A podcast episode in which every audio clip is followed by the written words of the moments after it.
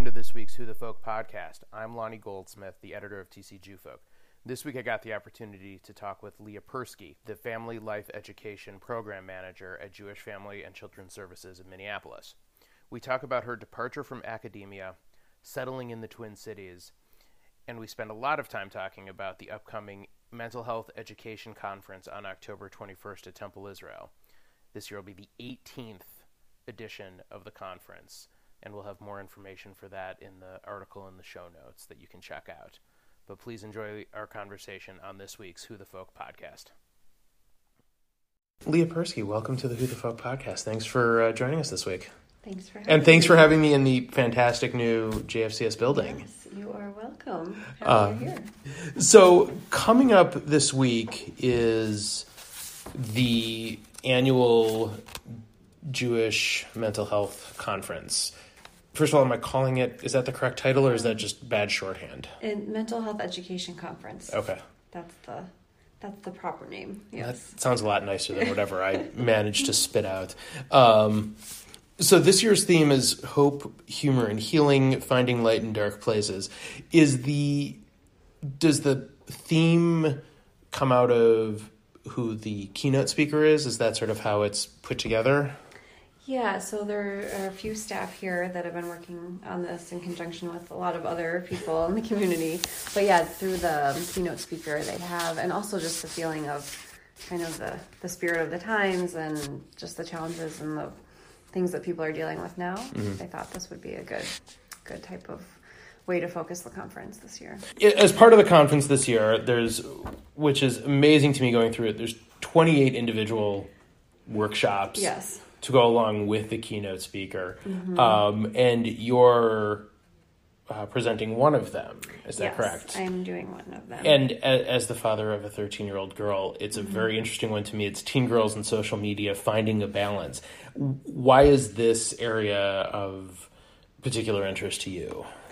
Well, I have many years of experience working on gender issues from political science standpoint and in higher ed as well. So I have my PhD in political science.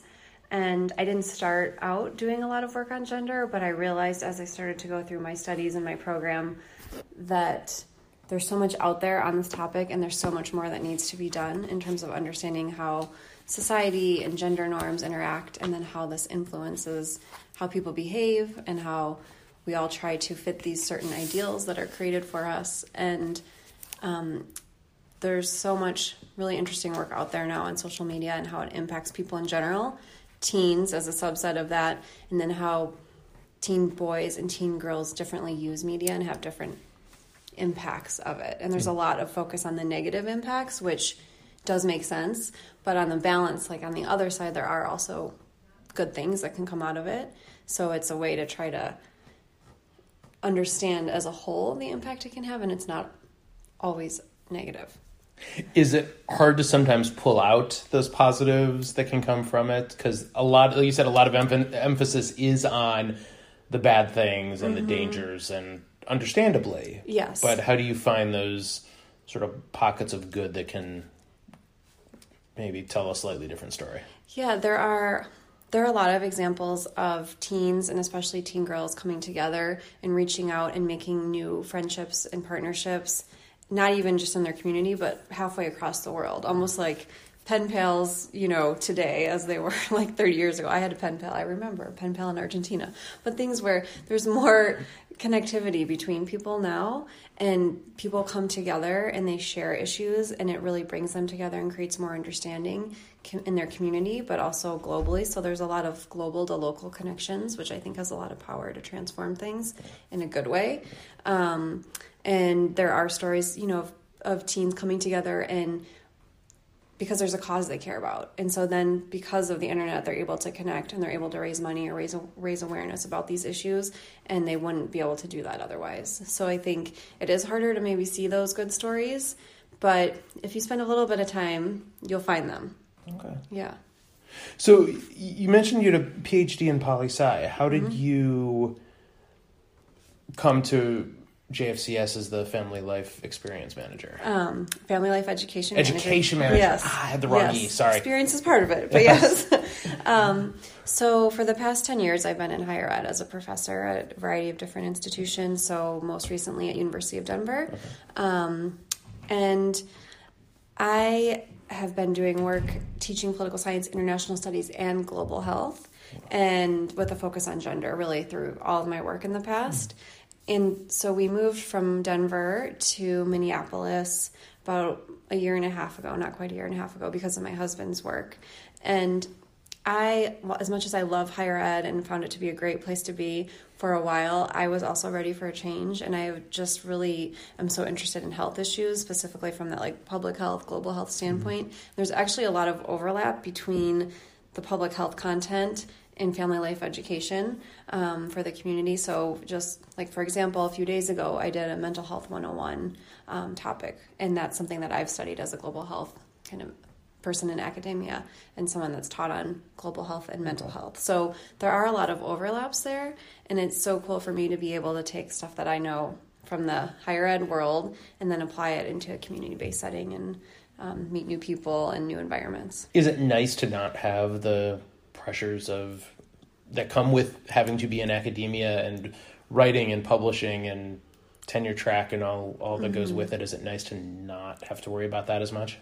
It is, yeah. It, um, I mean, it, you can excel and be at the top of your game in academia, and that is great. I just always felt like I was struggling to to get to that point. More just internal pressure that I put on myself, and having two young children, I felt like um, I could keep going. I could do it, but overall as a person, it, it was um, kind of a struggle for me. So to be able to work in more of a community setting where there's, I think. A, it's a more holistic kind of view on things and there's more variation in what I do. There's I feel less pressure, pressure coming from different places. So it um, I like the change and I, I'm happy to be here and have this opportunity because I'm learning new skills, new content area. Um, so it's great. And it seems like just in talking to you that there's more opportunity to sort of branch out a little bit more and do a lot of different things using your skill set, mm-hmm. but taking on different areas of interest. Yeah, and that's something we're working with is like figuring out what does the community need, mm-hmm. what services should we provide, and then also looking at my predecessor who was here for more than 25 years and you know, I worked with her before she retired and just getting a feel for what she did and thinking about how I can try to do some of the things that are still needed that she excelled at. Um, and so I think it is a balance between figuring out, you know, what what are we good at what have we done in the past and have worked and then what does the community need now and how is it changing okay so how did the for example the session that you taught last weekend mm-hmm. how did that sort of come together and um, and in terms of like responsiveness to community needs what uh, what were they looking for you know to come out of that? Well they had asked us to come and to put something together on mental health, like a mental health 101, um, something that anyone could attend in the community that would be an educational experience and to learn about the core issues in terms of what is mental illness, what is mental health, how do we know what the symptoms of mental illness are, and what do you do about them? Because at JFCS we have a whole counseling team, and you know people, you know they're seeing patients on a daily basis, so it's a great resource for the community that way. Um, and so I was able to come with one of my coworkers, and we could give, I think, a really helpful presentation that the community needed because they asked us to. Like this is specifically what they needed, so it was cool to be able to respond to that. What have you found has been the biggest adjustment for you in this job coming out of academia? Mm-hmm. Yeah, um, that's a good question. And um, I think something that's really been a nice change and a nice adjustment is that there's always people around. People care how you are, they ask you lots of questions. Um, and as a professor coming from you know where I was before, which was a great place. It's just you're you're more off. You're an independent person doing what you needed to do all the time. So I was often, you know, I was the lone person like in my office. I didn't see my colleagues that often. Students would come and see me if they needed me, but I didn't have I think a really caring community, which I feel here at JFCS is great to have. You know, there's people around all the time there's a lot of collaboration. There's lots of talking about how everyone's doing, and I think that creates a really nice kind of foundation for for doing work and feeling like you know you are seen, you are valued, and, and people care about you. So. Well, that's nice. And how about your adjustment to the Twin Cities? Had you been here before you had moved here? Yeah, I had been here. So my brother and uh, my sister in law live here. Oh, okay. Um, and they've lived here for I think about four or five years. So we've been here visiting. We've hung out with them. Um, and so yeah, I feel like I'm still adjusting though overall. Um, it's great. Like the kids love it. Very family friendly. Schools are great. Just getting used to the weather and missing the sun from Denver. Um, so I mean, it is an adjustment, but overall, it's been um, it's been good. We've met some great people, and we love our neighborhood. So so it's good. As you mentioned, you you know taking the position for somebody who had been here for so long mm-hmm. before retiring. How do you try to inject, you know, maybe some new ideas or new ways of thinking without, you know, without stepping too much on the legacy mm-hmm. that she had built. Yeah, that's um, it's a hard thing to do because um, Barbara, who was my predecessor, just did such amazing work, and her specialties and focus areas are different than mine.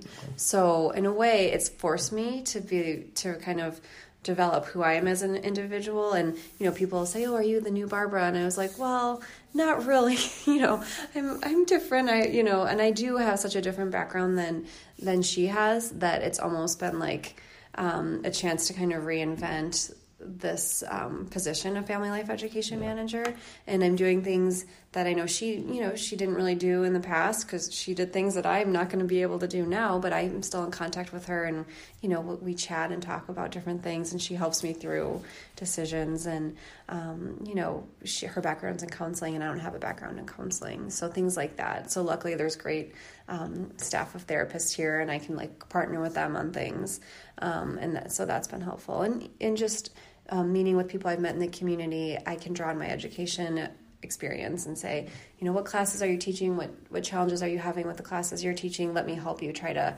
craft a more effective class. And using that lens of higher ed has actually come in handy several times already. So cool. yeah. What does the stigma around mental health mean for people in terms of seeking treatment?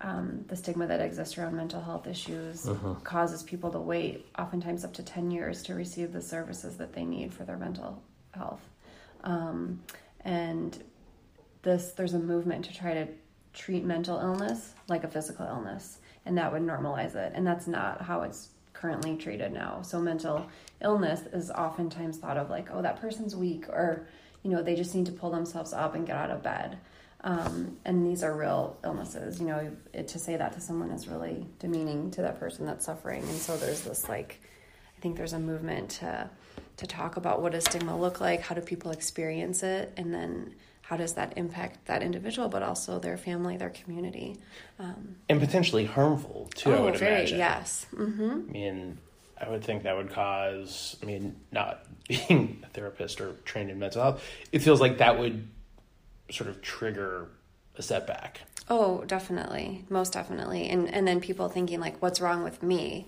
You know, I and minimizing their own symptoms and their own, you know, feelings and struggles that they're having. And the thing about mental illness is it's diagnosable and it's treatable and it impacts 1 out of 4 people in the United States today.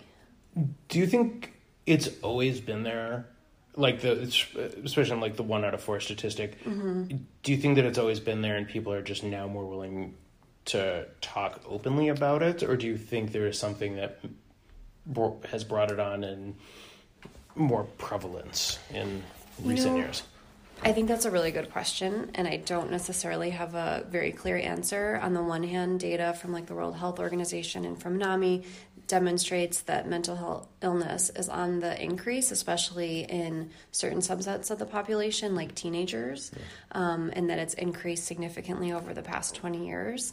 Um, and there's also evidence that says that more adults in the United States are also suffering from mental illness today than they were 20 years ago. But at the same time, it may be that it's somewhat more normalized. People are coming forward and they're getting the help that they need.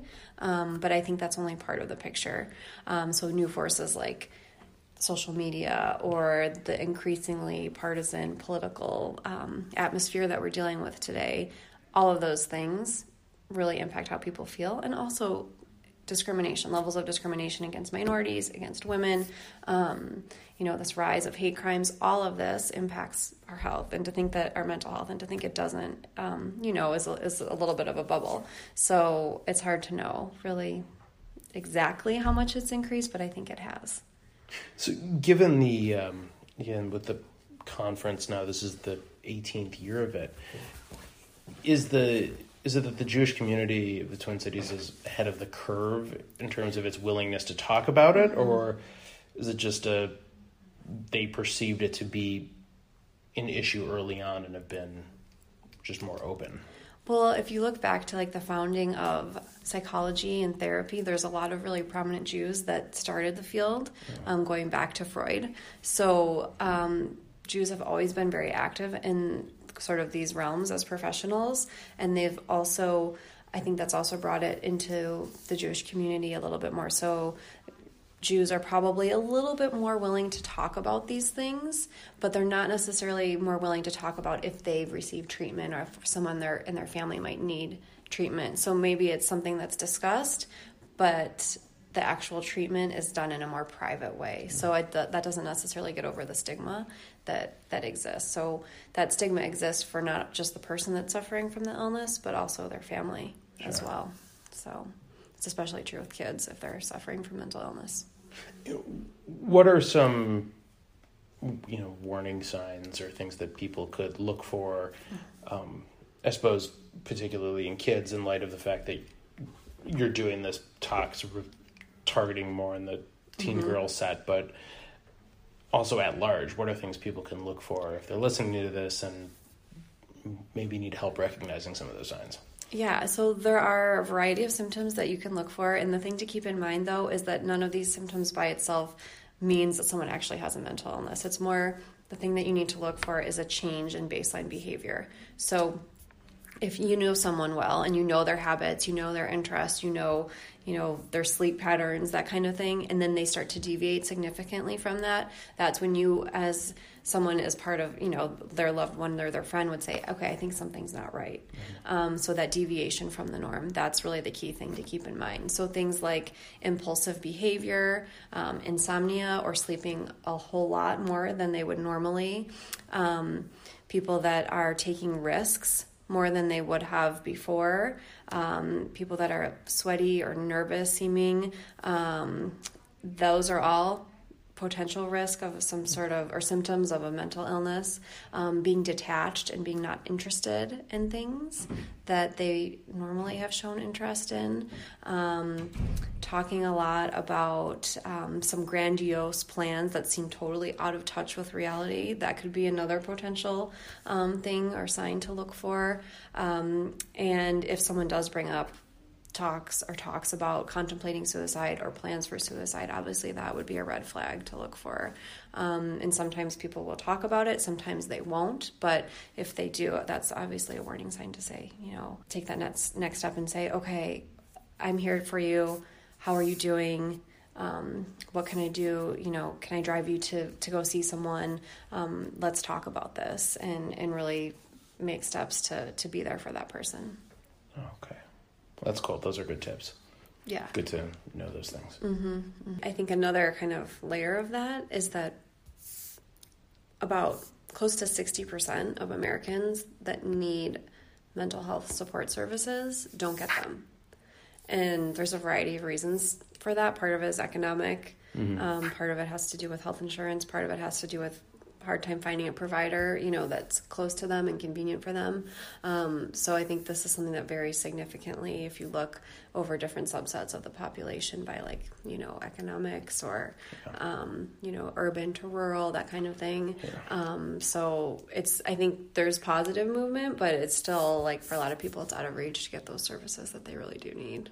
Yeah. So, and obviously something like the conference, it's not therapy, but right. at least it opens the conversation and there's the I mean, like I said, 28 different yeah. sessions that address, I would have to think, so many of the topics and things that are out there and many of the presenters are therapists or practitioners themselves. So Right. that's great. And I know in the past, and I think they'll probably do that the same thing this year, is they've had um, therapists kind of on call there. So if an individual is at the conference and they're experiencing some sort of triggering event or they need to talk to someone, they can go in and talk Oh, to um, the therapists that are there and just you know there for that purpose specifically.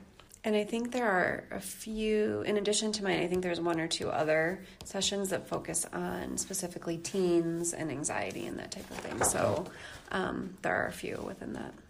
Well, awesome. Oh, last couple questions for a favorite Jewish holiday. My favorite Jewish holiday, I have to say Hanukkah. I have such lovely memories of just being a kid and hanging out with my extended family in the Chicago area and making latkes and, and just being around together. And um, so I try to recreate that for my, my kids here. And uh, favorite Jewish food. Um, well, latkes and I'm a vegetarian, but matzo ball soup. Okay. Yes. Matzo balls with a, with with like a vegetable in a vegetable soup. Then is that how Um, you do I, it? Yes, but my, you know, of course, the memory of like your grandmother's matzo ball soup is one thing. Yeah. And um, so, yeah, I, I make it myself. It's not quite the same though. No, I can understand that. Yeah. Well, well, Leah, thank you very much. We appreciate you joining us this week, and um, I think the whole community is excited about the conference this year. Every Yeah. is every year. It's a big deal. So Yeah, I think there's more than 400 people registered already, and you can still come, and it's free. So Excellent. Yeah. well, thanks for joining us. We appreciate it. Yeah, thank you.